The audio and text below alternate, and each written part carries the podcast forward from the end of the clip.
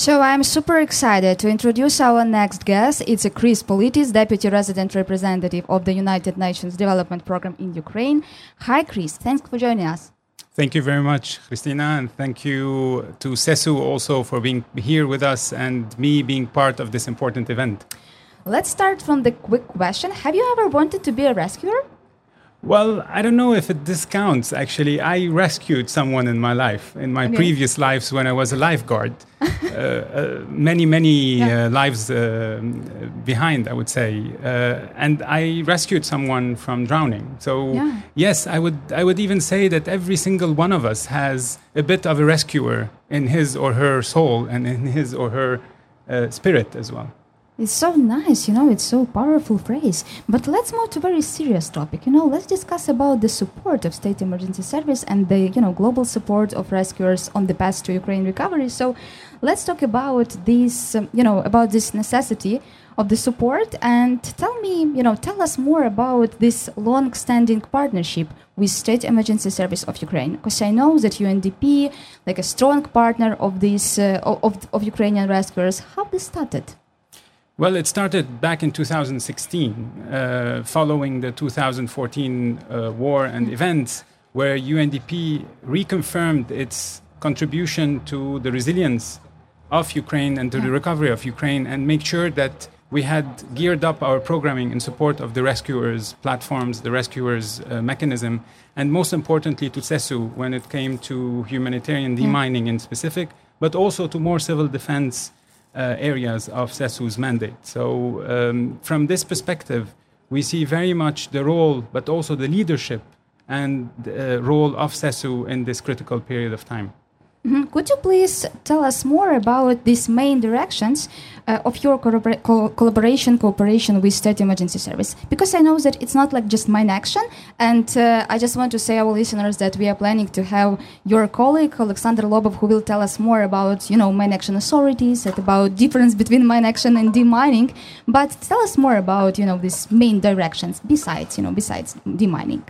Absolutely. And I think uh, SESU is at the forefront of risk management for yeah. the population as a whole, for all uh, men and women and children who live on a daily basis in cities and rural areas. And this is where it's important for us not to forget the more uh, traditional but also uh, non-war related, the more normal work and uh, of CESU that remains uh, right. a key priority for us even, uh, even as the war continues to unfold. Mm-hmm.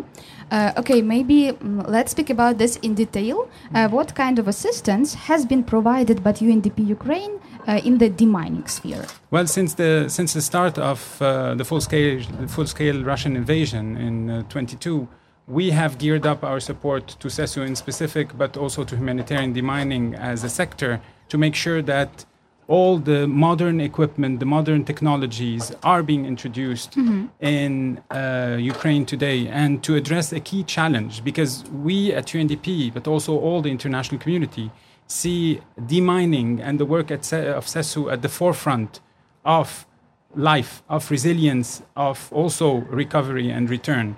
And this is where we, we strongly believe that every single intervention cannot start without the role of SESU and the role of clearing mines and clearing these uh, hazardous uh, material and also the hazardous elements that are left behind after the conflict. Okay, great. With whom UNDP Ukraine is working now? I mean, uh, with which donors? Mm-hmm.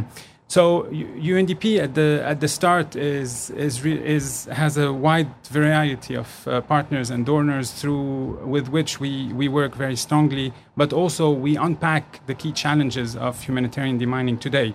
We have the European Union, yeah. we have Denmark, we have Japan, of course, uh, Croatia, yeah. the Netherlands, France, uh, New Zealand, but also Sweden, uh, and many more. I would say because demine um, uh, humanitarian demining. Mm-hmm and specifically mine action is very mul- much multifaceted. Yeah. It's important for us to underscore the importance of understanding, and this is uh, where I would like to use this platform in underscoring the role of mine action risk education. Yeah. It is the responsibility not only of the deminers, of the rescuers of Ukraine today, these brave heroes, men and women who are at the front line, but it's also the responsibility of every single child, every single young uh, men and women, every single elderly across the across uh, Ukraine today, who are living in close proximity, but also who are living in Ukraine and being faced to the, with those dangers. So it's important for us to underscore the importance of information sharing, not only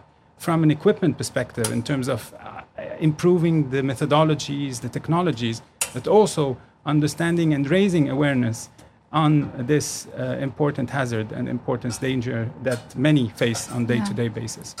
I think that that is why, as I know, UNDP Ukraine also, you know, implements different uh, um, awareness raising campaign and uh, planning to, to have this campaign in Ukraine. So I think, yeah, it's it's really important for young generation because you know we see the all of all very you know the variety variety of challenges in Ukraine is really crazy. You know, and we need to have this collaboration between you know government between uh, un agencies between just even just you know people around us right? It's really important. So that is why my next question is what do you think and like just your opinion have such co- cooperation that we have now impact the process of ukraine's recovery? And what else uh, must be done to ensure this synergy well, to start with, I think it's a collective responsibility, but also a responsibility that starts with the government, the civil society, the youth networks, uh, every single person who's currently in Ukraine, but also and most importantly, the international community as well. Yeah. It is important for us to have these multi stakeholders engagements to engage every single actor and partner in this process. How to do this is really a collective responsibility where everyone has to define his or her role in the process. And of course, we can talk about um, upstream strategies and, and policies in, in the state. It has to boil down, and this is what I was going, uh, what I was uh, actually under, mm-hmm. underscoring earlier. It has to boil down on a responsibility and an awareness raising generally yeah. to, to the broader population, where the population becomes an actor but also a strong supporter of the role sorry okay. of the role and the um, uh, and the the strong uh, contributions that the SESU rescuers are having today. Mm-hmm. great. So maybe we can also say something to SESU like what would you like to wish them? Like you know some warm wishes something yeah. I would like firstly to commend their bravery yeah. but most importantly, to wish them safety. Yeah.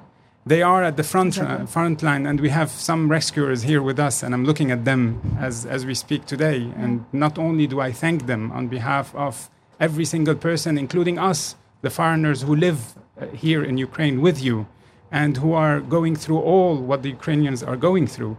Thank you from the bottom of our hearts on the one hand, but also, most importantly, we, we as international community, as UNDP, we want to make sure not only to keep those words at the word level, we want really to turn them into action and make sure that we are introducing the, uh, the methodologies, the technologies, the equipment that keep all and every single rescuer safe we will have a long way to do something and to change something and i think that this collaboration is really very important and our co cooperation with SESU is available for everyone so but before we close our conversation i want to say that we have a small gift for you.